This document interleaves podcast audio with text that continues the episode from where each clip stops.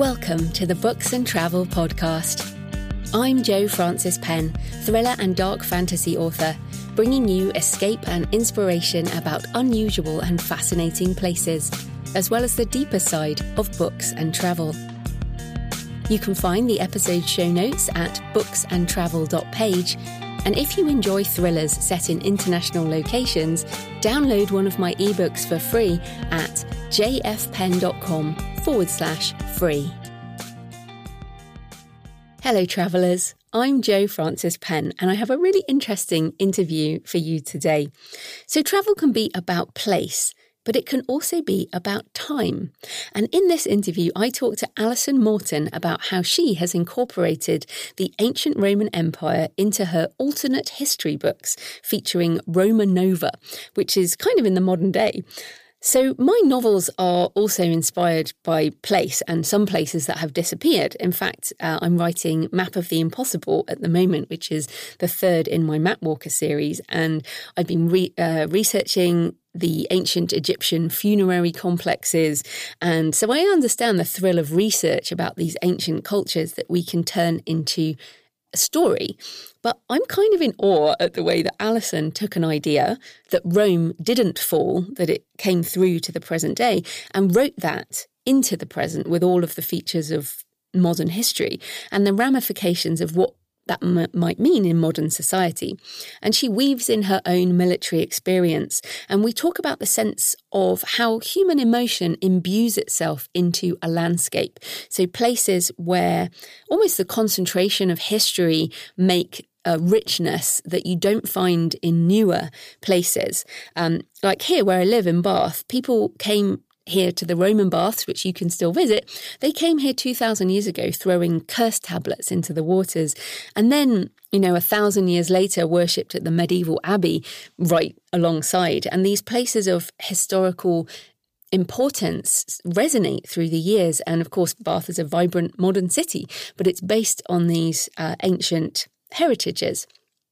And also, we talk about how perhaps we are not so different to the ancient Romans after all. And uh, Alison recommends some books about the Roman Empire, but also gives us some uh, alternate history fiction novels that she recommends as well. So I hope you enjoy the interview. Alison Morton is the author of the Roma Nova series, Roman themed alternate history thrillers with tough heroines. Welcome to the show, Alison. Thanks very much, Joanna. It's an absolute pleasure to be here. Oh, no, it's great to talk to you about this because I know you're such an expert on it. So let's start with what drives your fascination with ancient Rome? well, how long have you got? No, I won't. Um, it's a lifelong fascination, if you like. It started when I was 11. And I don't know whether they still do it now, but after each holiday, you had to go first thing back at school in September, you had to do my holiday project. And so, although then photography wasn't sort of up to it, you had to do drawing. So I was drawing this mosaic. And there's this huge um, Greco-Roman port, Ampurias, which is northeast Spain. So I was traveling, you see, and I was drawing all the pretty patterns of the mosaics and all that. And I asked my father, I said, "Well, who are the who are the people that lived here?" You know, we touched on Romans at school, but touched. And he started. He's a real Roman. He was a real Roman nut, and he told me all about the the sailors and the senators and the slaves and the colonizers and all the rest. And I sort of said to him, well, what did the mummies do? You know, my mother was the head of geography department, you know, women worked. And he said, oh, well, they stayed at home, looked after the children. So I went on drawing and I turned around to him and said, well, what would it have been like if the mummies and the ladies had, had run Rome instead of the men? yeah, there's a good one. And he sort of looked at me. Now he's clever. And he said, well, what do you think it would have been like? And that sort of went into the back of my brain at 11. Wow. So wait, so when at what age did you write the first of the Roman Oh well, books? many many decades later. so I, mean, I guess in the meantime, you know, so did you pursue that as you oh, as you went through school and later? Seriously. Um I mean, we I I've clambered over most of Roman Europe. I mean, I I came, okay, yeah, we know they had a slave society like all the ancient societies. They um, were arch colonizers. They were exploiters, they were superstitious, but I'm going to end up like Monty Python now. They gave us systems and organizations and roads and admin. And you can't but admire somebody that's that organized, that cultural, that literary, that technological. And the more I found out about them as I sort of went through the decades and started reading sources, you know, Pliny and Tacitus and all that, I came to admire them even more. and I just, yes, you have to take on the fact that um, they would not have been entirely pleasant to have lived under unless you were a white, uh, well, no, not so much white because they were very multi ethnic, unless you were a male of a senior family, and then you were probably okay. But because of their complexity, I was totally fascinated. You didn't get that again until the Victorian periods. You didn't get literacy and, and prosperity at the same level, or a city with a million people until the Victorians. I mean, how can you not be fascinated? no, and I think, you know, I did, I certainly did uh, Latin GCSE and then I right. did classical civilization at A level. So, um, and like you've traveled a lot. Um, but what is interesting is, you know, we do, I guess we know quite a lot about ancient Rome. I mean, it is, there is a lot of evidence everywhere, but how do you use that what we know of ancient Rome to write modern alternate history, which is what you're writing. Yeah. What, what, I guess what are some of the places or situations that you have inspired you? Well, the thing, I mean, we you say we know a lot of stuff, but we know patchy bits. We know intensively about some things, and then there's great big gaps. And of course, it's only coming from a certain number of people, but we do know enough. And the Romans left loads of stuff behind. So we can get an insight into their minds to a certain extent. And I think the key is to look at their values, their attitudes, their motivations, and what landscapes they saw. And whether they were military or colonizers, inhabitants. And the thing is to use those sorts of things and the things that we know. Um, things, ideas like the Praetorian Guard. Everybody's got a vague idea in their head because they've watched too many films or too much I Claudius.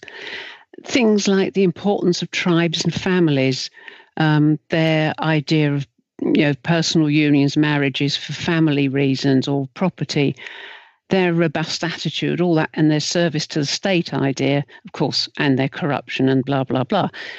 But in Roma Nova, we still have forums. We have we don't have Roman baths as such. We have gyms with spas, which is what everybody sort of generally expects in most towns. Um, they still have the idea of curse tablets. They have public buildings. They have um, houses have an atrium and a tablinum vestibule, and that's where my characters live. So you bring these elements forward, but then you have modern ideas uh, say a law enforcement person is going to be dressed in blue and have a car with a flashing street light, even though he'll in Roma Nova, obviously, he'll be speaking in Latin, which sounds weird. They their currency is solidi, as it was in the fourth century when Roma Nova started, but they'll have internet banking, electronic transfer, and cards there'll be international shops, but there'll also be local shops selling stuff like Samian, which is an ancient form of very high status pottery, but it'll be made in a modern way. So you have you mix, and you've got to have anchors that people understand, like bars and restaurants and stuff, um, but also bring in that Roman flavour, but particularly in the mental attitudes. They're tough. If they get threatened, they respond as Romans did, they have this same kind of technological and the engineering skill that their ancestors had. So they're right at the forefront of the digital revolution. All those kinds of characteristics I've brought forward into Roma Nova, yet with a modern touch. so it's mm. good fun yeah, absolutely. And and in fact, you mentioning restaurants there, uh, we went to Herculaneum ah. uh, a couple of years ago now, and I was really struck um, by the sort of area where they have all the restaurants, mm. um, you know, where people would have gone after work to have a drink, to get some street food, you know, yeah. to uh, hang out, and that it was so modern, as you say. That's what we do mm. now. It's what people do all over the world. So, I mean, Herculaneum is is obviously a, a buried city. Um, what are the some of the specific places that you've travelled to that have inspired your story arcs? Well, there's two or three things I sort of was thinking about that. Um, I mean, I suppose unless you've sat in an arena somewhere like Nîmes, um, you don't appreciate how big a crowd will be.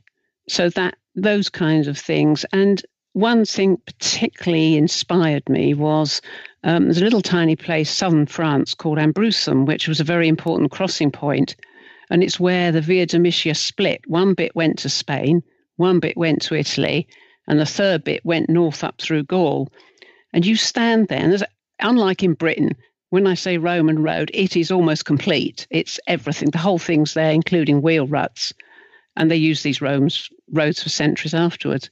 But if you just stand there and think and breathe, people who traveled that road 2,000 years ago saw the same view across the valley. Okay, they didn't see the A6 or the TGV, okay, admittedly, but that's what they saw. And the other thing, I went to Caerleon, uh, we're back in the UK, and I went to, I was going to a conference and I went a day early.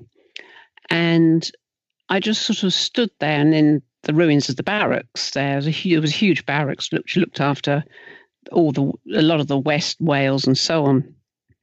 And do you think those soldiers there would have seen the same sky and again the same landscape?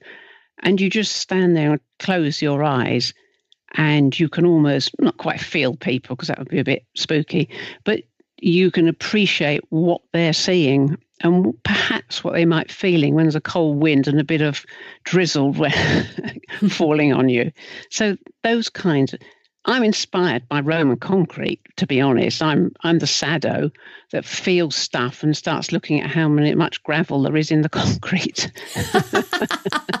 well, because you know, as you've said, part of what made an empire was systems and engineering, mm, and mm. you know, it's not it, it, the culture and the thought might be one thing, but that's not what you know conquers mm. world mm. but it's interesting so you mentioned there Nîmes you mentioned southern France you've mentioned mm. Wales I think you know when many if people listening uh say are in in the US like many people when they think when you've you've said Roma Nova and so people think Colosseum they mm. Rome they think Italy mm. so just give us a sense like how wide was oh, the empire at sort huge. of the, yeah the biggest point well you went go from Portugal if you like um, that was a bit of the wilds, not quite as wild as Britannia, mind you.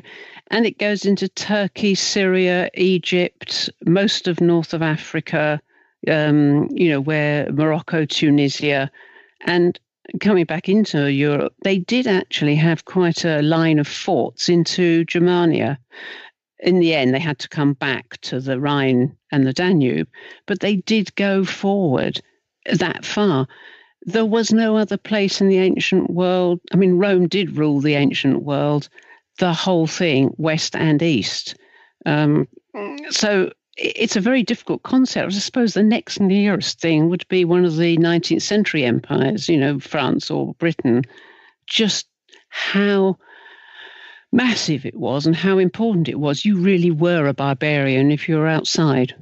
Mm. And of course, one of the other places, um, uh, modern day Israel as such, and uh, oh, Roman. Totally. Yeah, Roman religion before Constantine's conversion um, to Christianity, it was quite different. You've mentioned curse tablets, and of course, I live in Bath in the UK, where we have the Roman baths yes. and we have curse tablets just down the road from where I am standing right now. So, um, any places that particularly have sparked the religious or faith aspect of the books? Well, it's it's a very funny thing because, um, if you like, the Roman, as you say, Roman traditional religion, we think of all the gods, Jupiter and Minerva and all the rest of them, and Juno, and they're found all over the Roman Empire. In fact, the emperors became gods in a way. But Christianity came in, and it, although we know a lot about, uh, or we understand a lot about the Romans persecuting early Christians, it turned the other way by the end of the fourth century. It was a capital offense to be anything else but a Christian. So my Roma Novans, because of that, because they were true to the traditional gods, trekked north and founded their own little part of the Roman colony up in the mountains. So it, uh, the Roma Novans' faith came from traditional Roman um, thoughts and observance. But of course, in the 20th and 21st century, it's a bit like anybody else with a, a religion that's established. Some believe, some are indifferent, some are just plain cynical. Um, so I think a lot of people will connect with those different points of view, but they see the festivals um, as a framework to their life. They're important. It's like we all think Christmas and Easter and the rest of it.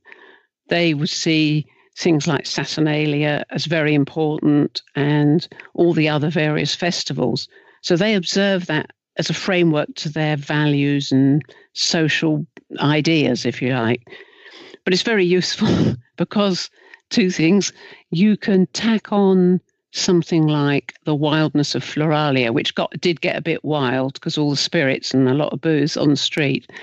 And I put a young daughter of one of the heroines in danger, and it's great because you've got that backdrop. So you bring in the the thriller and the danger side, plus also you're bringing in the Roman side, and another character is exiled, which is as you probably know, you've done Latin studies. That is a fate almost worse than death to be exiled from Rome. Um, and she's missing Saturnalia, which she's spent every single year with her family. So you can bring all that in. How much anybody believes is up to the personal character, I think. The other fantastic thing about having lots and lots of Roman gods, they can swear by them. And I don't sort of run foul of any current religious names that may offend readers. we can swear by Jupiter and sort of Mars balls and all that without having to sort of get into anything blasphemous. yeah, no, absolutely. In fact, I was just trying to think of some of the uh, Roman sort of religious, ancient Roman religious mm. sites that uh, still are inspirational. Ah. Um, I, I none, none are springing to mind. I mean, ah, ah, ah. what about Nîmes, the Maison Carrée down in Nîmes? That yeah, I haven't been there. Tell us a bit more about that. You must go. It is intact. It is absolutely intact, and it's magnificent. You are like a little ant on the steps leading up to the temple. And I think if you go to Nîmes, I mean, it's the famous one. It's in all the pictures. But go in and just have a little quiet moment if you can find a quiet moment and you realize just how much how much effort and how much symbolism it had.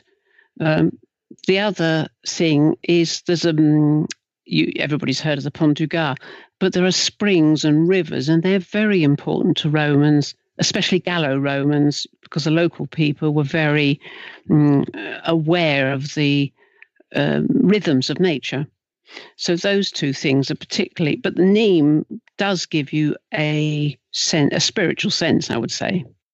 Mm. And yeah, of course, again, in Bath, it's the spring, the natural spring mm. that um, became the centre of the baths, and, and a yes. lot of people, you know, worshipping uh, mm. uh, Minerva here, but uh, originally Aquae Sulis and other things. So it, it is, I, I find that side really interesting, uh, you know, in terms of mm. certainly here. And the places that were holy, again, it's like you say, looking back into the past and into the future, we've got in Bath the Roman baths next to Bath Abbey, which is, you know, um, of medieval yes. origin. So people still worship like in the same places. I think so. Yes, I mean a lot of the Christian churches were built over pagan sites. Very much so. Very much so. Yeah. I, I, will say something. When I was last in Bath, um, I you know looked at the baths and all the rest of it, and then there's a big pool, um, like a frigidarium, and I must admit I did feel impelled to throw an offering in. I did throw money into it, and uh-huh. sat stood there and just had a little think. I don't think it was as heavy as a prayer, but it definitely has an effect on you. You feel a connection. I think so. And I, I have this, this, I've talked about this on this podcast before, the feeling that when uh, a lot of human emotion becomes imbued in the same mm. place, it does leave some kind of uh, impression on the landscape. Yeah. And I don't mean ghosts, I mean just some kind of emotional resonance. So in Herculaneum, I found that incredibly moving because, mm. you know, those people died so fast. Yes. Um, and so, you know, just so many of them. You and know, so, when they were covered yeah. in lava. yeah, and so it was. It was. It wasn't always quick, but it was. There they were. You knew you were dying. You knew you would not survive. And what on earth went through those people's heads? They must yeah, have prayed crazy. to, you know, the gods to protect Vulcan? them. Vulcan? Uh, Do we pray to Vulcan? Anybody, basically. and they didn't come through. You know, yeah, it's crazy. But it was seen perhaps as retribution. I mean, we have completely different ideas. A volcano goes up, we just think, oh dear, we must go and rescue people. And it was really sad. Those people on the island in um, New Zealand a few weeks ago in New Zealand didn't get off the island. You know, and we feel as fellow human beings, but I don't think we think that was God's revenge. Well, it's interesting though because um, the original, you know, the land and the the Maori uh, sort of heritage side, right. there are some uh, spiritual sides to the volcano. Mm. But it, I, again, it brings it back to how you can write alternate history. Is there's not that much separating us from ancient Rome, right? Uh, no, people are still people. And I mean, I do try and stick as much, you know, although alternate history, if you want to go completely bonkers, you could write silly stuff. But I try to stick to the historical and make it plausible, if you like. Um, and people don't change. People are just as scared. I mean, a bit more modern attitude, if you like, but they still worry about the same things and they fear the same things. Yeah, which which is why I guess we still write the same stories at the end of the day. Mm, but yeah. just um, coming back to, uh, so you've mentioned the military, and of course you have experience with the armed forces. So tell us a bit more about that, and also a bit more about, I guess, women in the armed forces and how how this has shaped your books and your travels. Right. Well, I mean, I've always been fascinated by the role of women in the armed forces. I did my master's dissertation on that, so you know, I sort of really got heavily into it. I mean, I served in a mixed unit, um, let's just say in a special communications role, and that was fun. Um, and gender didn't really count. I mean, obviously, uh, there's physical differences between us, um, but really, you were there to carry out the task you were there to carry out. I mean, I've crawled over many training grounds and taken part in NATO exercises. In fact, I met my husband when I was on exercise in Cyprus. so I mean, Rome was a very military society, and Roma Novans in my books have, have always had to use every single resource to survive through the centuries. So their young women, as well as their young men, had to take up arms to defend their, their rather small country. I mean, I can bring the direct military experience into the books. I mean, not just the technical side, um, but the things like the camaraderie and the hard training, the dependence on each other. You really do have to depend on each other. Um, things like structures and permissions and little ways of doing things. There's no research necessary there. Um, and as, as we know, it's the small details that make things plausible and credible and and resonate with people. So mm. yeah, I mean, I've shivered on the North German plain, very near the East German border. and uh, it's interesting. You mentioned Cyprus there. I feel like yeah. Cyprus is one of those places people don't uh, quite understand how complicated that is geographically. Oh, Can you just explain kidding. about Cyprus?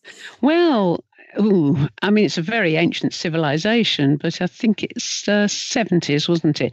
I mean, they're all, always, always having political crises there the UK has two, three sovereign bases there, which um, are, if you like, not quite a bit of Britain, but as if they were.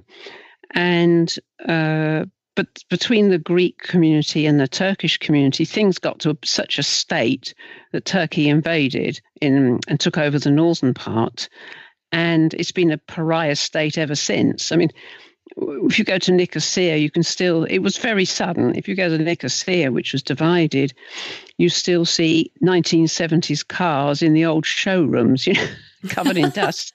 And there was an aeroplane, a British European Airways plane, I think, yeah, got caught and sat on the runway for years and years and years. I think they've taken it away now. But as a southern, you know, Cyprus, as the proper Cyprus, if you like, uh, or the one that's accepted, is a member of the EU. And northern Cyprus is still very much part of the Turkish influence, and a lot of countries still don't have diplomatic uh, relations with it. And they said they won't until the Turkish troops leave.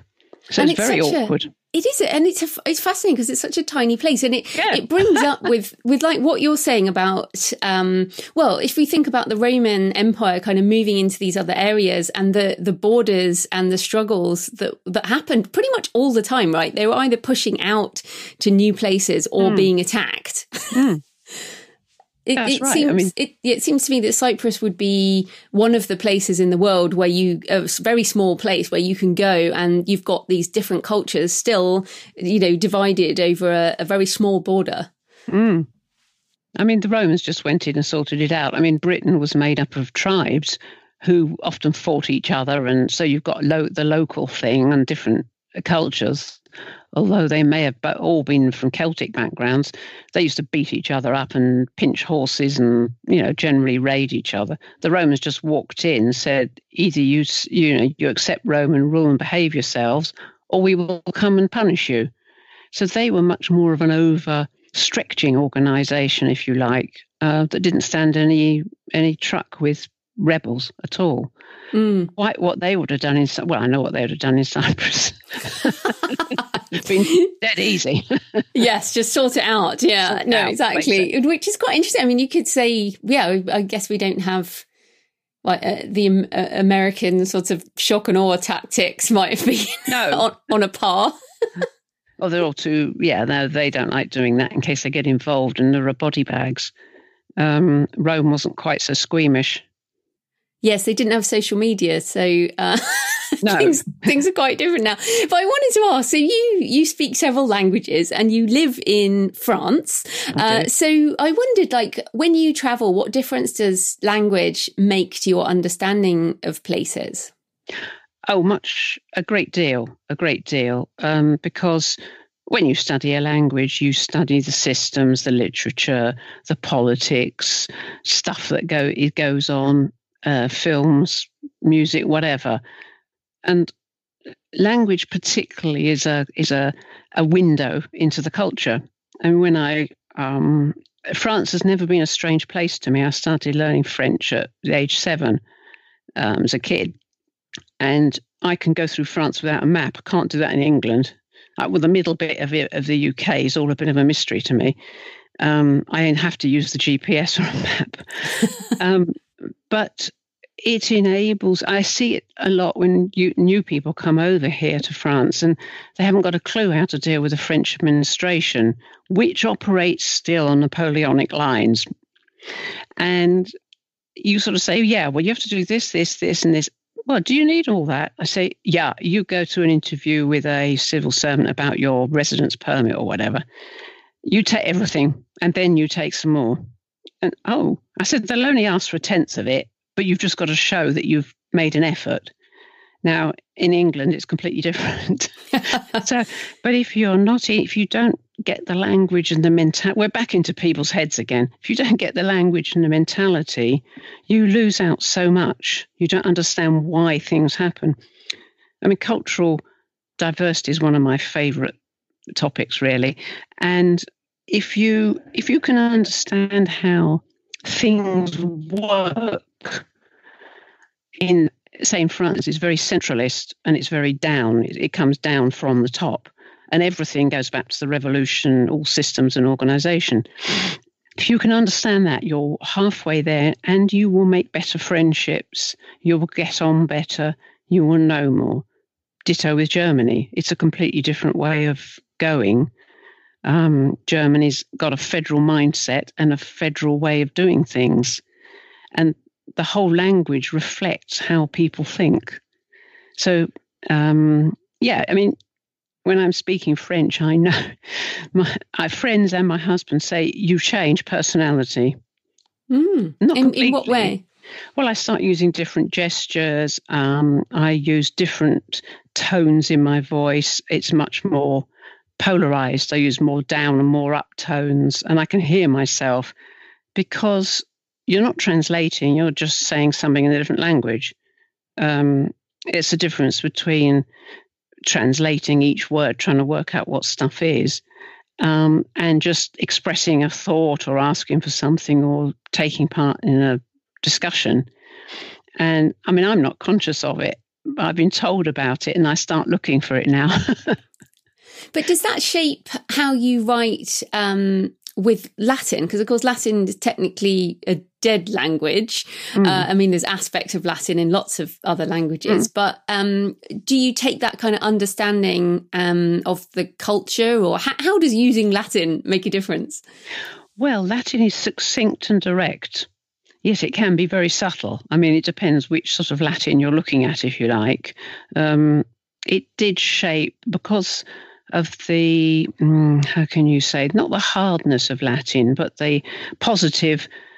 There's nothing hidden. Every letter and every syllable and every consonant is pronounced. There's nothing hidden there.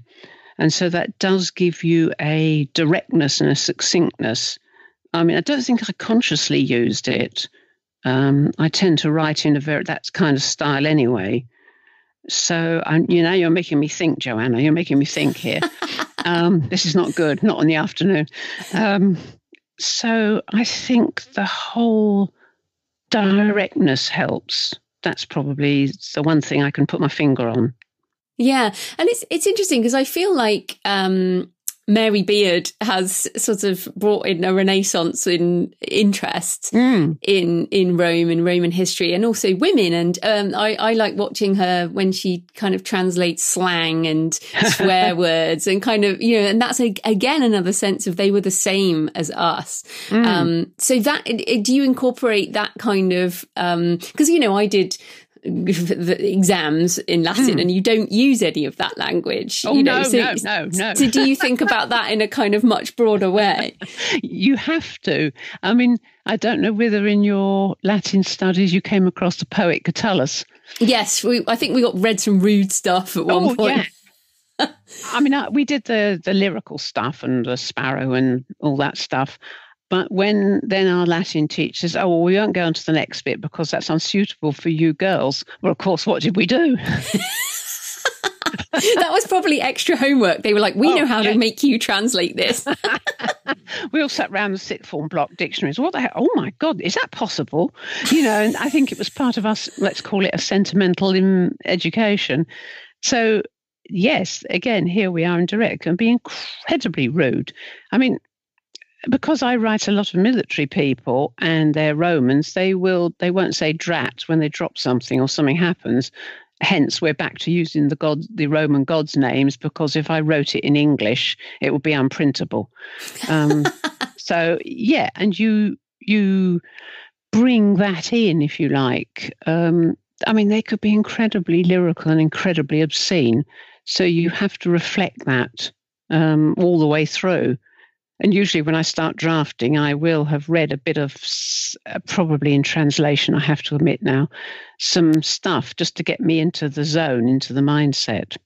Mm. No, fantastic. So, um, just yeah. So, I am going to ask about some other books, but just tell us about uh, which you know, if people were going to start with Roma Nova, do they mm-hmm. start with book one? Tell us about that, or or anything else you want to mention. Yeah. Okay. Um, uh, what I've done now as the series has developed is split it into two strands, if you like.